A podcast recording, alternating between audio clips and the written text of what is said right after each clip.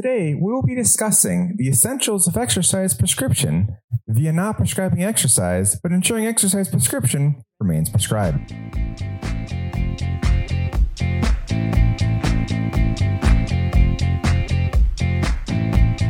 Welcome to Therapists in Motion podcast, brought to you by Spooner.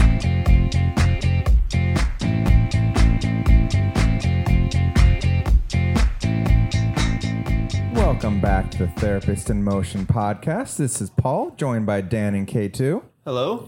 Hello.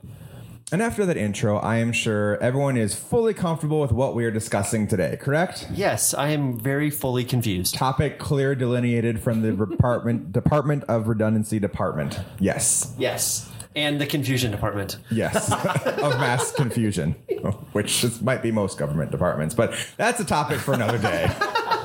anyway. So, what we want to discuss today are some of the components of exercise prescription that aren't the actual exercise themselves. We think about exercise prescription as going through and prescribing exercises that are appropriate and specific to the patient's needs and what's the form they have to have, what's the sets, what's the reps, things that are extremely important to think about more than just three sets of 10 if you listen to one of our recent podcasts on some of the science of exercise. But there is so much more than just those components to prescribing an exercise. We want to talk, talk about the rest time. And I think if I said rest time of exercise to most therapists, they'd probably look at me and say, Oh, you mean like two weeks off to let inflammation calm down before you go back, which has its time and place.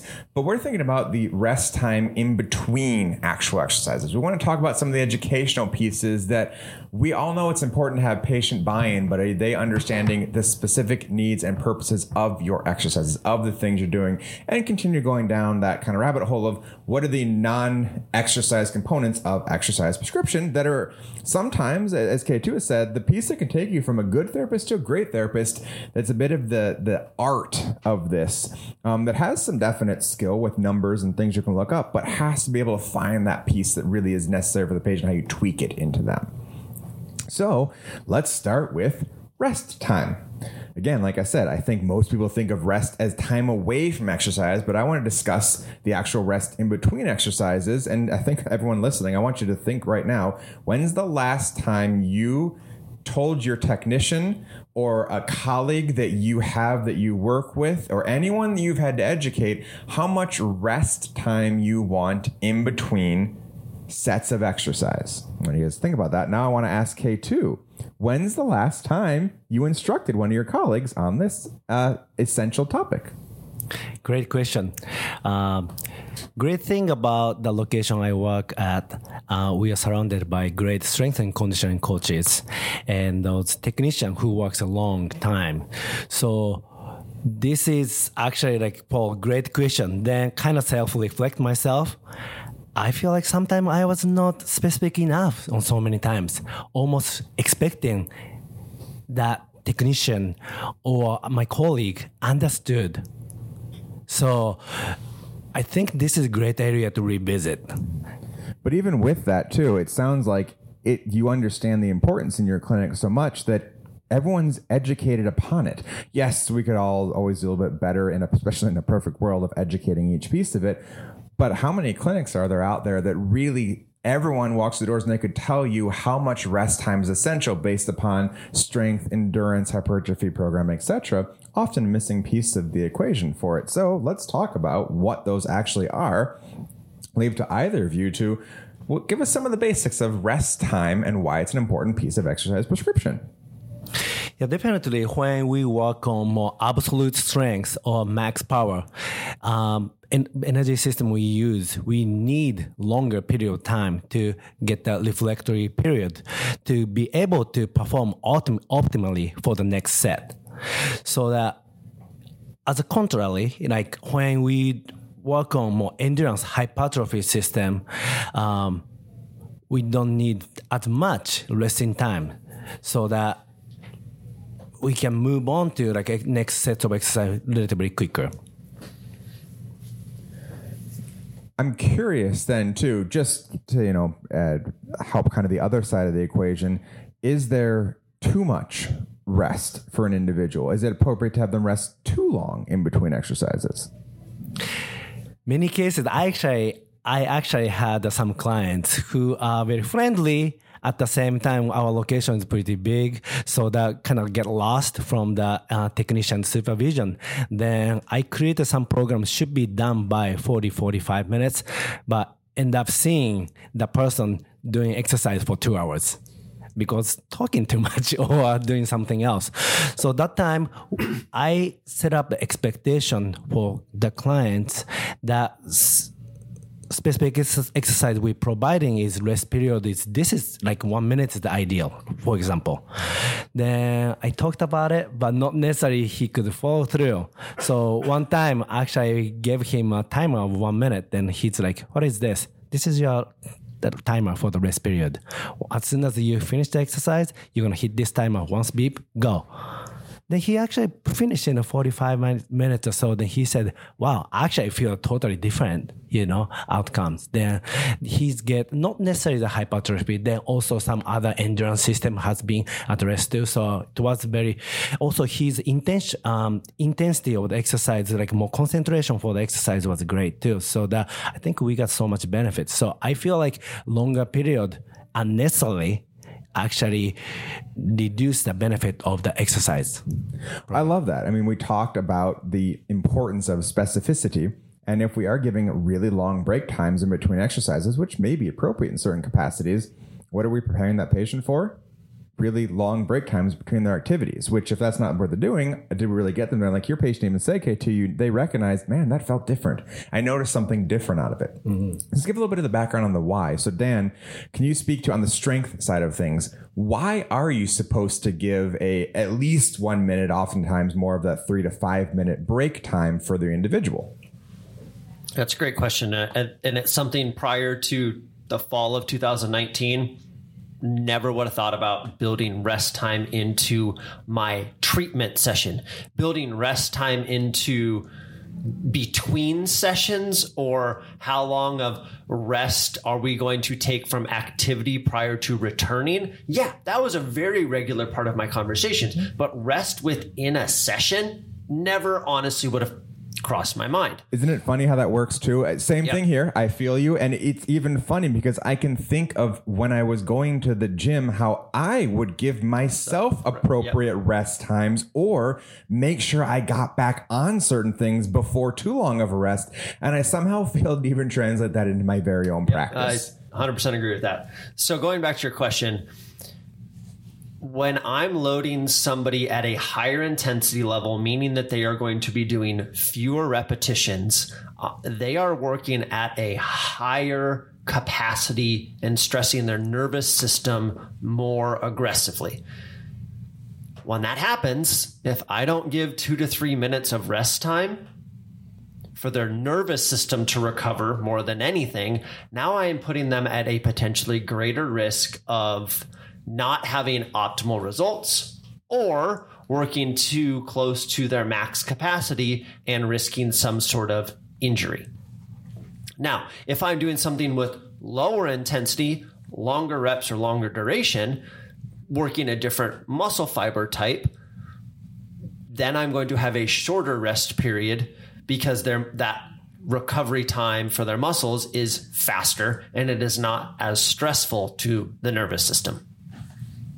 And thank you. A simple, perfect recap for that. That is helping the, us understand, you know, for those people with the strength component, especially trying to build significant absolute strength, we are looking at efficiency. And if we don't give our time, the our body the time to recover, we're not getting as much out of that exercise routine as we could. Or especially if we're talking about, I'm kind of referencing a little bit more the athletic population, I feel like with this, but there are huge needs for absolute strength with every patient. And we talk about geriatric patients, look at some good research. Strengthening has been shown to help with decreasing osteoporosis, improving balance and decreasing fall risks for individuals, improving overall emotional happiness and health as far as that's concerned. Lots of benefits to them. But then with that population, arguably even more important, especially if you assume they're coming to see a patient in therapy with some type of pain, we don't want to overload their system without the appropriate rest because they're going to be potentially more likely to have some type of breakdown in the chain and then a possible issue pain related that could happen So that, that piece gives them the ability to be successful and do some things that's probably going to be fun, cool, and different than they're going to see in a lot of therapy uh, situations that exist out there. Bingo. Love that.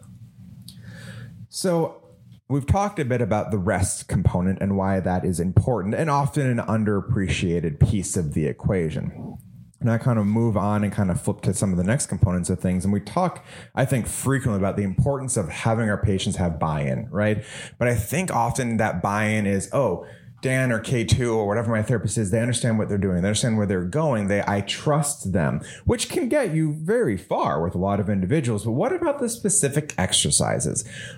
I've seen plenty of patients where they're like, I don't, I don't know why I'm doing this or I don't get it. And if they trust me, they'll do it. Mm-hmm. But are they really giving it the effort and the energy they should? Or even more so when you have those patients that are skeptical or unsure of therapy, which is, oh, I don't know, just about every patient that ever comes to us never had therapy before it's almost essential for them to understand how things go together. So, what do you do? Will you two do educationally to help patients understand the purpose of their exercise? And since both of you work with technicians, do you prepare your technicians to have some of these conversations or at least know what to respond and to get you to assist with educating that patient? That's a that's a great lead in question because it's something again if i think back reflect on my career i've really ebbed and flowed on the specificity of my education and articulating why i'm doing what i'm doing to either my technician and or the patient right? I think this kind of also sets the stage for the the subset of education, which should be setting expectations. But I want to go education first. So, kind of where the stage that I'm at now is when I prescribe exercise or progress exercises, I have asked my technician and I often ask my patient to challenge me to say, why are we doing this? And it's not in a negative way it's not in them challenging me of like, well, why are you doing this? It's why are you doing this? Because what that does in my brain is it is a cue to say and articulate, here is why we are doing this exercise. It is aimed at this movement. It is aimed at this task. It is aimed at this development of absolute strength. And when we get, go down that route, then I off, oftentimes then lead into the, your first question about rest is, okay, we're going to do this for this reason at this intensity level. And then they need three minutes of rest before they do it again or they move on to their ne- next exercise. So that's kind of how I have evolved over time is I will oftentimes ask my patients and my technician to say, why are we doing this? Again, not to challenge me, but to stimulate my brain to f- truly articulate my rationale and not just because it's hard? That's great questions, Paul.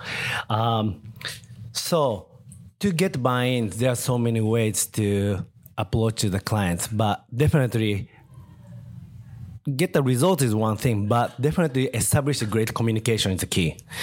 Um, at the initial evaluation or throughout the conversation, we understand what why they came to us and what they want to achieve, so that uh, finding out where we are starting, where they are starting their success, at the same time their goal that out of their success many times, but definitely keep that goal in mind. Then many times I break down the process to get to the goal. And for this phase, we're going to work on this. That's why next phase we can move on to next. Then eventually you can go back to that, you know, activity you like picking up your grandkid or doing gardening or throwing baseball, whatever it is.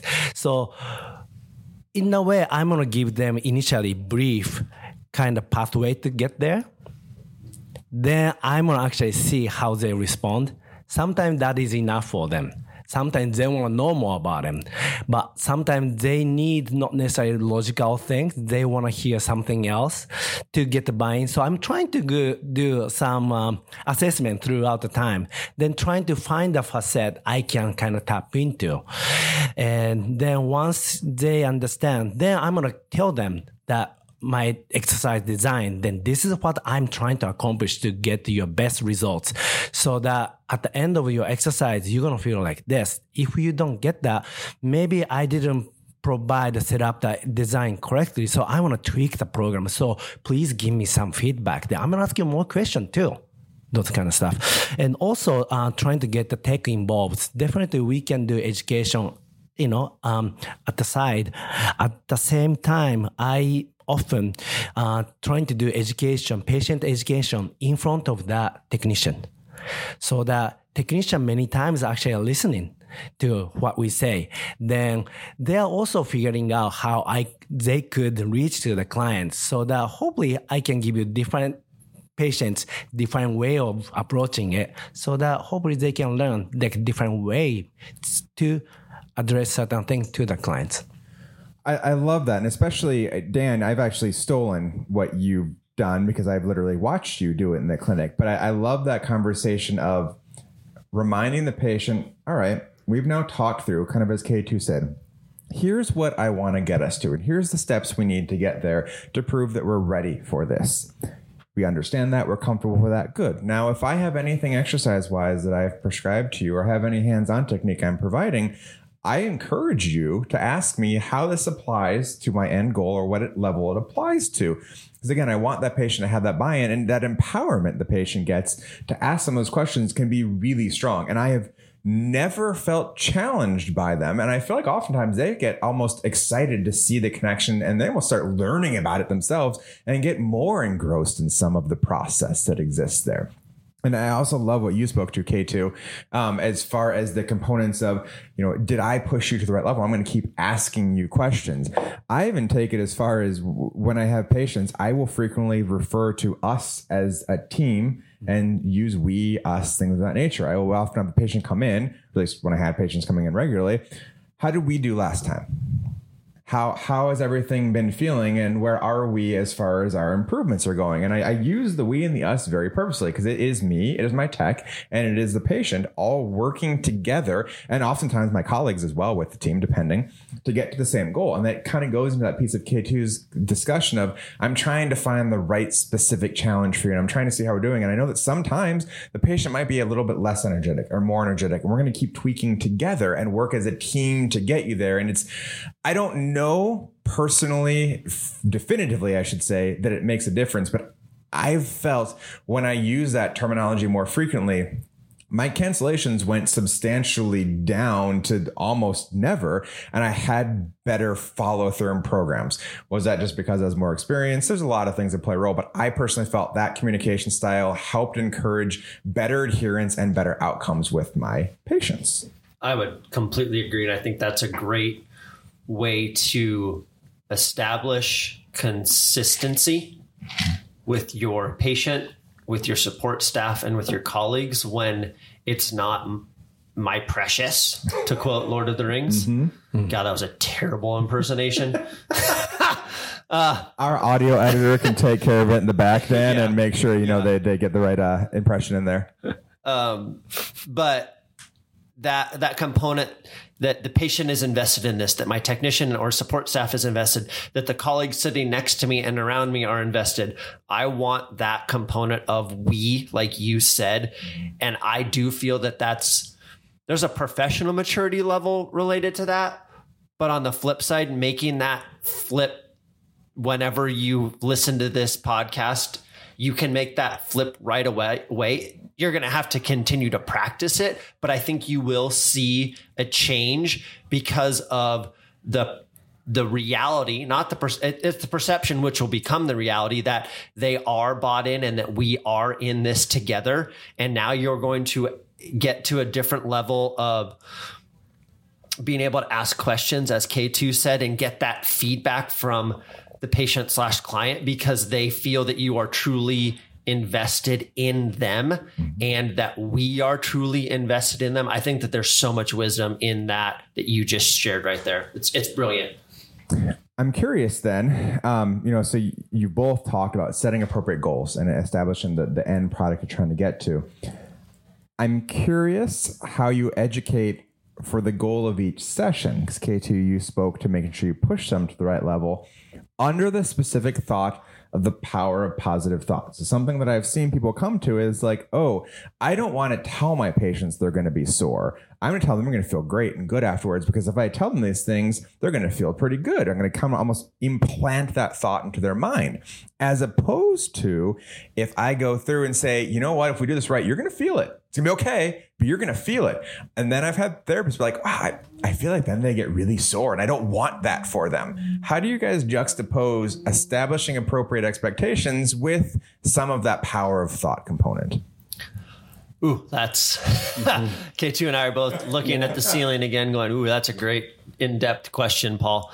So I'm going to first go about it as the catch all answer of it depends but it depends because I'm going to try and read my patient and see where they are and what they can handle.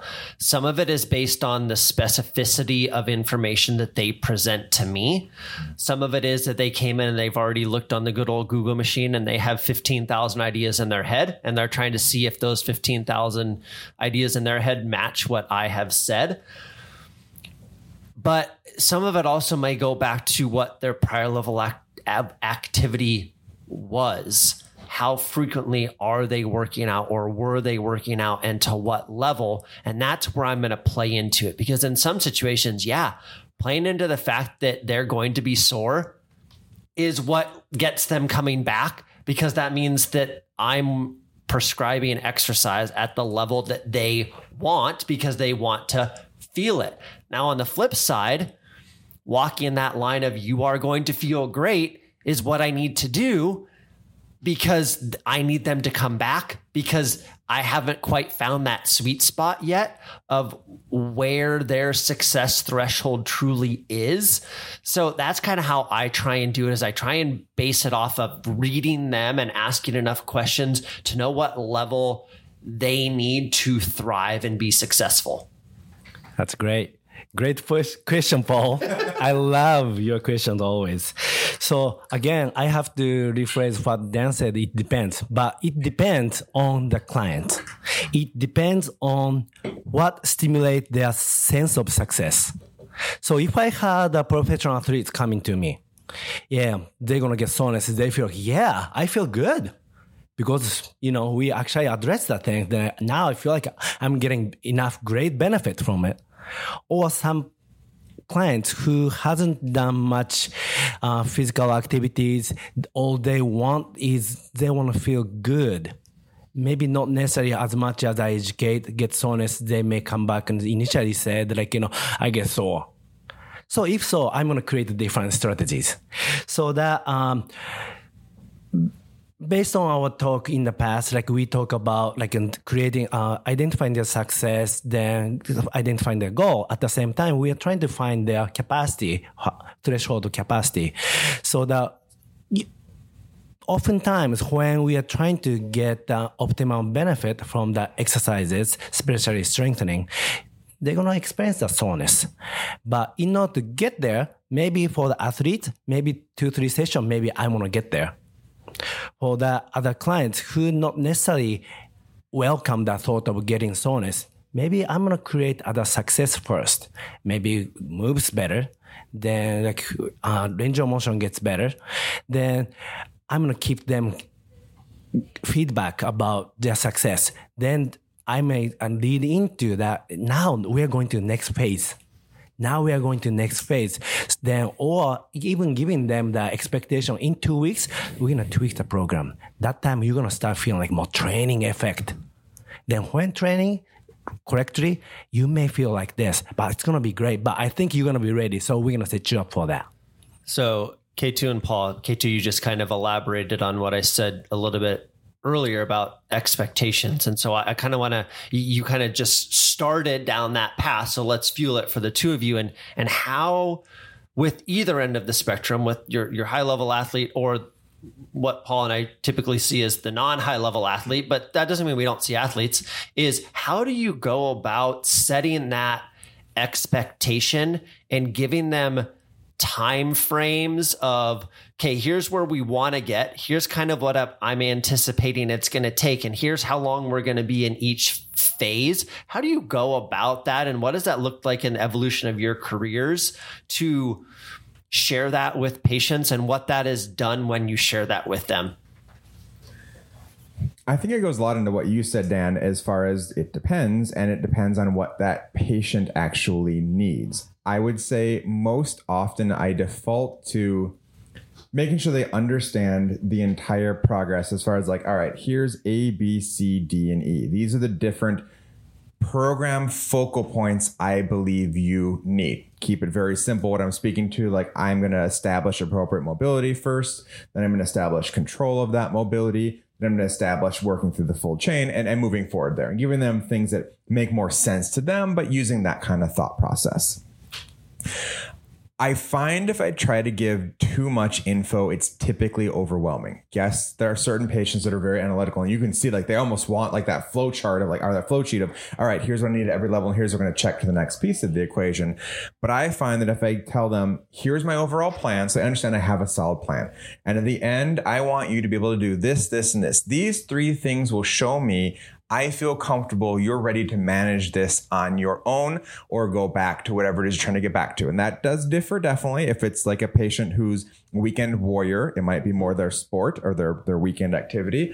If it's your everyday individual, might be more of a all right you know you, you have this repetitious injury that has slowly reared its ugly head over three four five years or it's been up and down until this sunlight became the first time you couldn't self-manage or self-control well, this took a while to happen. I'm not going to reverse the entire thing in therapy. But if we reach this threshold, I feel comfortable. You've limited as much as you can as far as factors that could contribute to it reoccurring. And I'm going to give you more tools to keep making further gains as you go. So this then becomes very specific to the actual patient.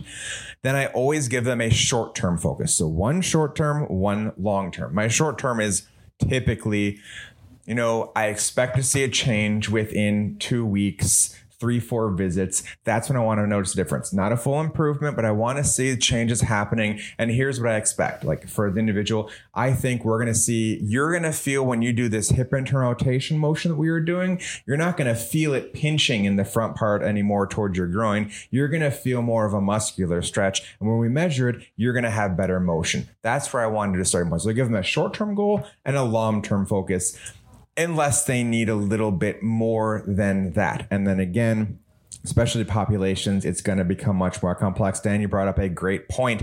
Some people, I asked the soreness question, some people can't. Like I'm thinking of my 20 year chronic pain history patient, that their interpretation of any discomfort is so skewed.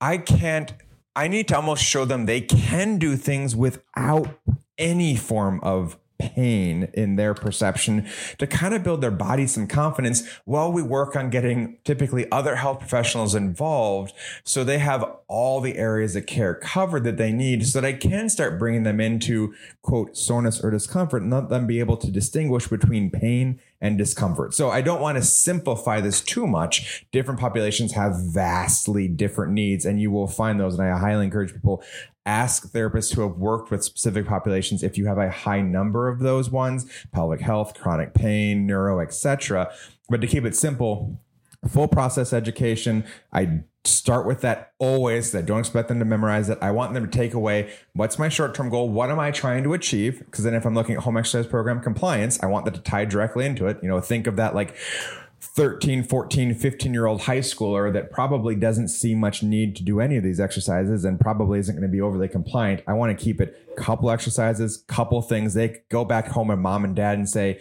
here's what he told me and here's why I'm doing it in a very basic manner instead of just, oh, I don't know. and then what is the end purpose? That's my takeaway. Those are my final two points for most people to help with that. Man, awesome, good job. And uh, then also great question, definitely inspires and stimulates my thinking. And that brings me back to the memory when maybe shortly after, maybe I, I started working as a physical therapist. Lots of things I learned from my own mistake.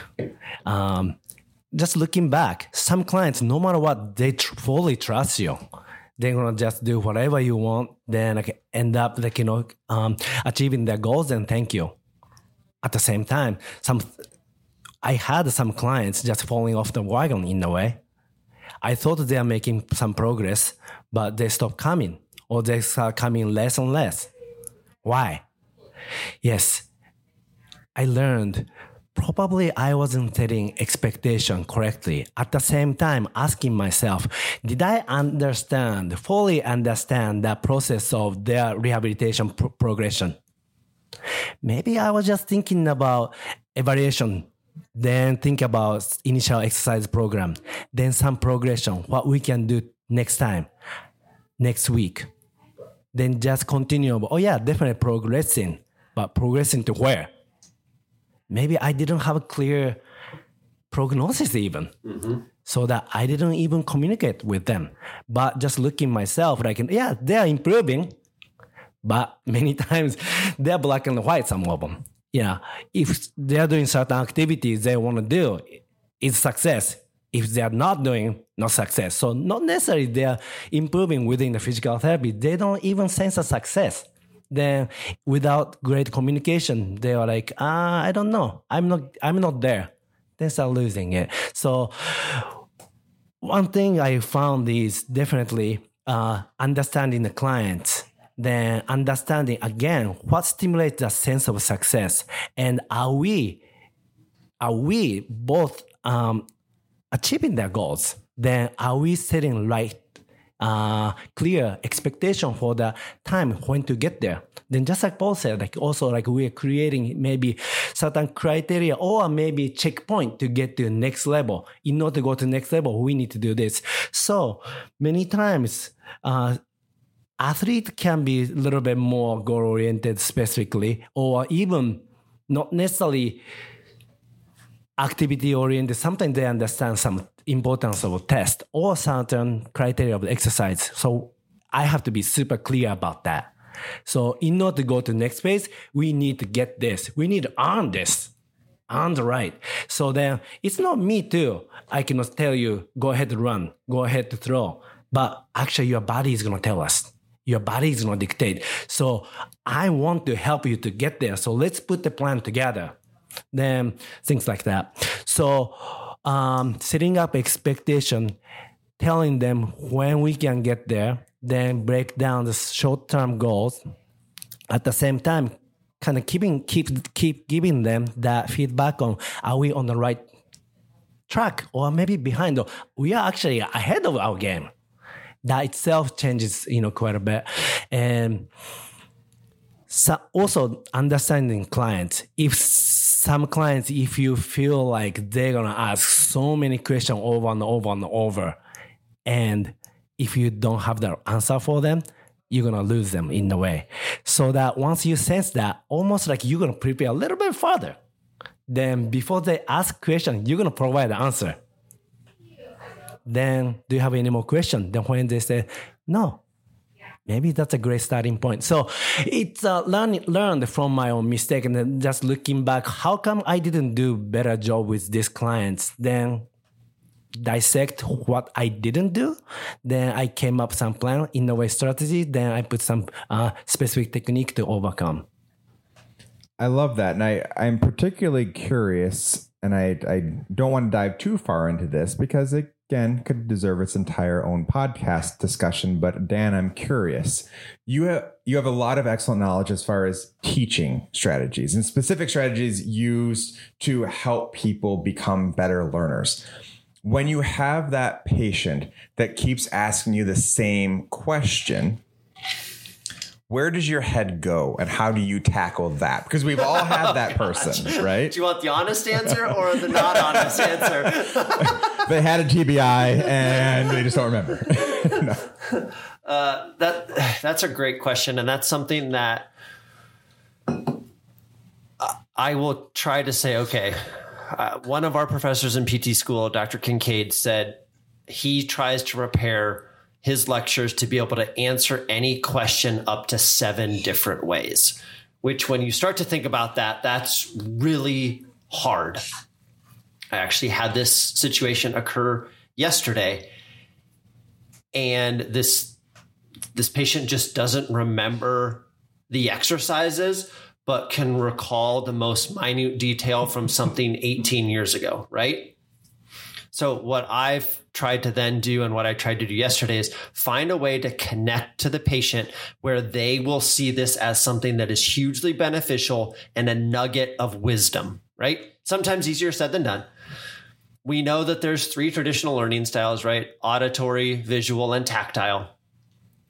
And so oftentimes we will f- go on two of those, or we'll go on the one that will teach the way that we prefer to learn and forget that the end user is really the way that we should modify our teaching style. So sometimes I can't do auditory, I have to do pure visual, just watch and they can reproduce it. Or do I have your permission to put my hands on your hip or your shoulder or whatever to be able to teach you how I want you to move so that you do this exercise appropriately. Unfortunately, with my patient yesterday, tactile was not an option, but I have this weird sense that tactile is the style that this person would learn the best from. But out of certain apprehensions, tactile is not an option. So therefore, it makes the learning situation very difficult. I like that. Great answer. And like I said, it, there's so much depth to get into there. But just to kind of encourage people to think through, all right, if someone's asking the same question, should trigger off in your head, don't take it as an affront. It's not an offense. It's not because you're bad at explaining things. We don't have signs on our foreheads to state how we learn. So for me personally, if I hear the same question repeatedly, I'll often I'll take it as kind of okay, let's find a quick situation place. Like let's sit down and say, all right, you know, K2, you you've asked this a couple of times, and I want to make sure that I'm doing my job appropriately of explaining what this goes. So tell me a little bit more about what you're thinking or what you think it's for. Like I will sometimes start trying to ask them a question, see where they go from, and see if I can get some information out of that to help them. Or at the very minimum, I'm trust me, I've had times where I don't connect. I feel like at a minimum, then they recognize that I recognize their struggle and I'm appreciating them for who they are. So even if I get nowhere, sometimes I feel like just that alone is enough to help me be successful with that patient.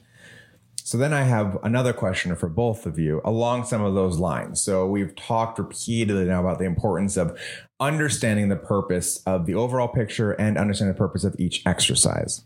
So what I to know is what are some of the challenging barriers you have experienced as a therapist in education and how did you overcome them? Like for example, you know, I think it's pretty easy to explain the need for mobility. I can explain to most patients why they need to have ankle dorsiflexion, especially through, let's go with Dan's strategy, like do a demonstration and show how the, if the ankle stops, the body keeps progressing, knee hyperextends. Like I can show that visually very easily.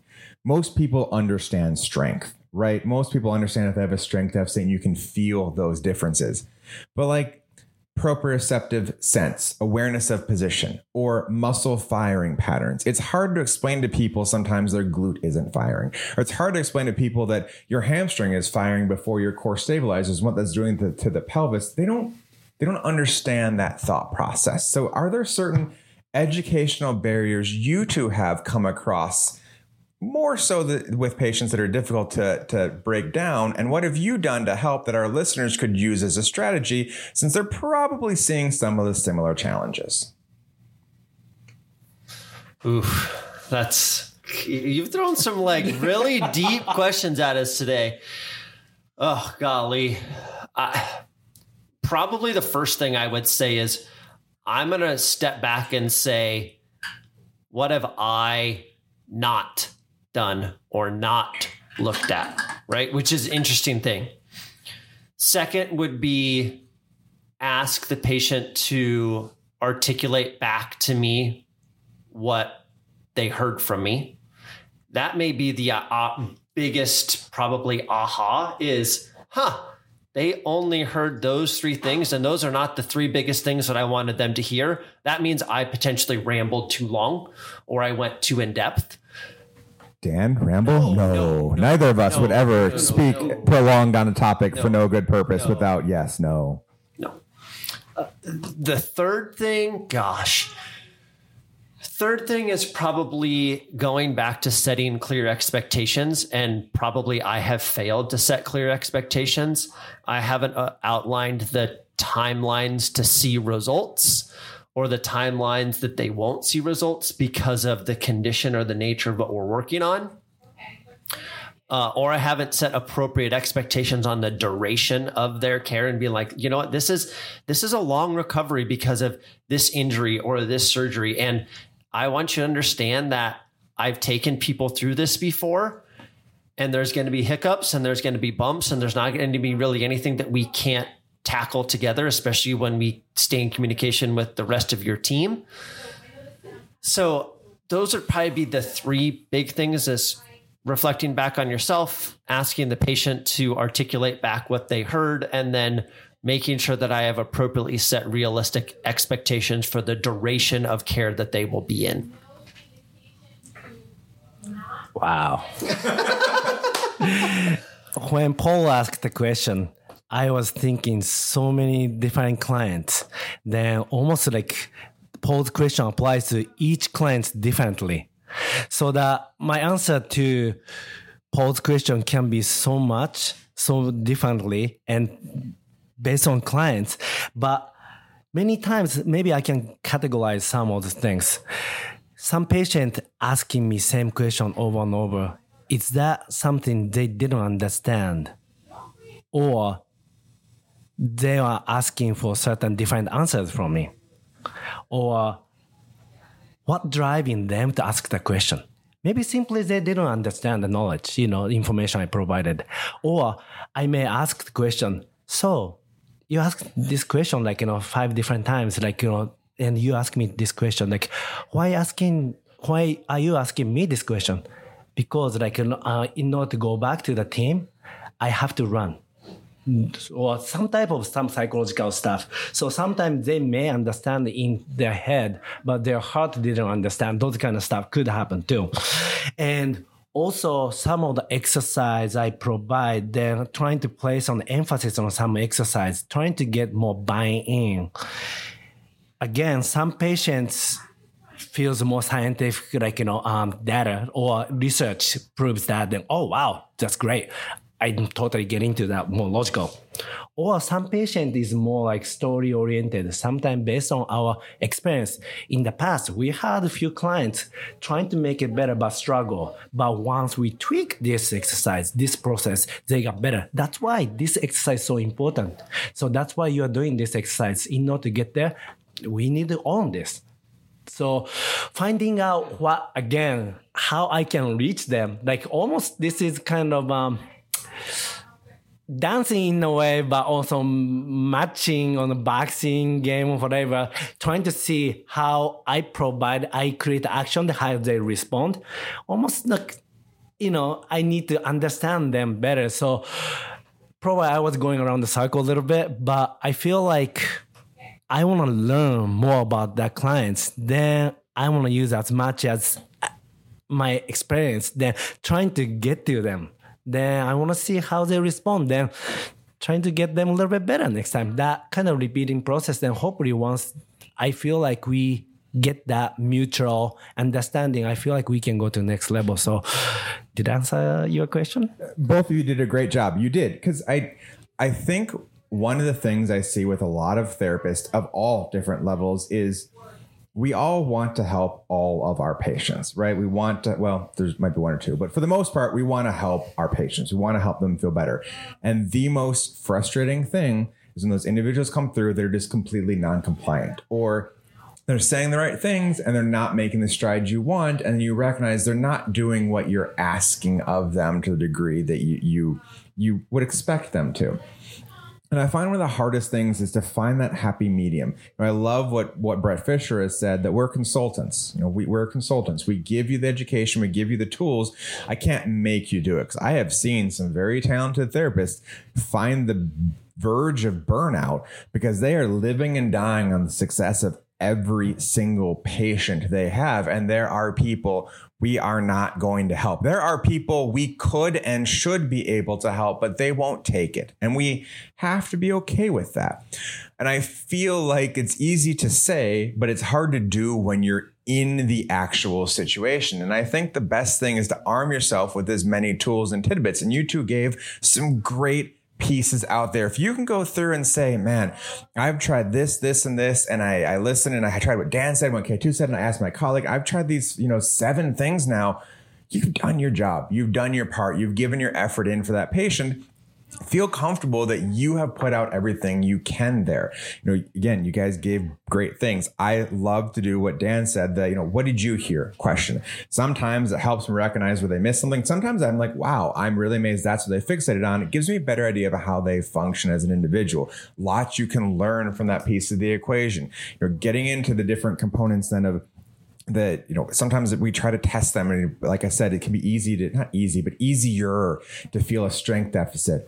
So i'll have a patient like put their hands on their hips. And if i'm trying to work like pelvic control because it's always a weird thing for people have them get their own tactile sensation and have them move and then ask them what do you feel stopping you? And you do feel a different side to side because one person has oh i just feel like a muscle stretch on the outside you know on my, my lateral aspect. And someone else like oh yeah like I feel like catch. I feel like catch back. And I point like back at PSIS. Sometimes those things are easily recognized, but so often you just have a hard time getting through. So you guys gave great tools to help people break down some barriers or at least feel confident they have given a lot of different thought processes out there and they've thrown a lot of things at the wall. And sometimes maybe the patient just wasn't ready. I personally had patients where they've come back to me two or three years after I first saw them, and they're suddenly much more receptive to the message. Might have been they tried therapy elsewhere and didn't work. Might have been they're frustrated. Might have been any number. Might have been they found a better place in their life. They had other health professionals help. It, any number of numerous factors can go into it but we have to be comfortable. We've done everything we can to establish. And when I have those patients come back, I'm like, okay, I did something. So even though I quote failed unquote the first time with them i did what i needed to to establish my ability my education and my expertise and then know that i'm there for them if and when they may be ready with that. Hard thing to do but an important aspect for us all to learn so thank you guys today. Some great information, some great pieces on the things that we do outside of prescribing the exercise that are essential. Do you think about the rest time in between? Do you think about the education, the exercises? Have you trained your technician or your colleagues how this person learns? You know, if you had the long eval, what did you learn from it? You guys ask great questions. Understand that. Have we told them, hey, this is how they tend to receive info? Have you helped the tech know that hey, I've charged my patients to ask us with things they don't understand. And I love what Dan said too. He wants his tech to come to him with that question so that Dan can explain what the thought process is there. Because especially if you are working with technicians, hopefully they're going on to bigger and better things at some point, And that education can be invaluable for them and a great experience and pay them better healthcare professionals or whatever they want to go into in the future. So thank you guys today. Hopefully listeners had some good pieces of information and some great nugget takeaways. As always, if you have any thoughts or strategies you all have used you want us to share, we'd love to put everything out there. Um, let us know on Therapist in Motion at spoonerpt.com. Thank you for listening. Thank you for listening. Please hit subscribe on your favorite podcast app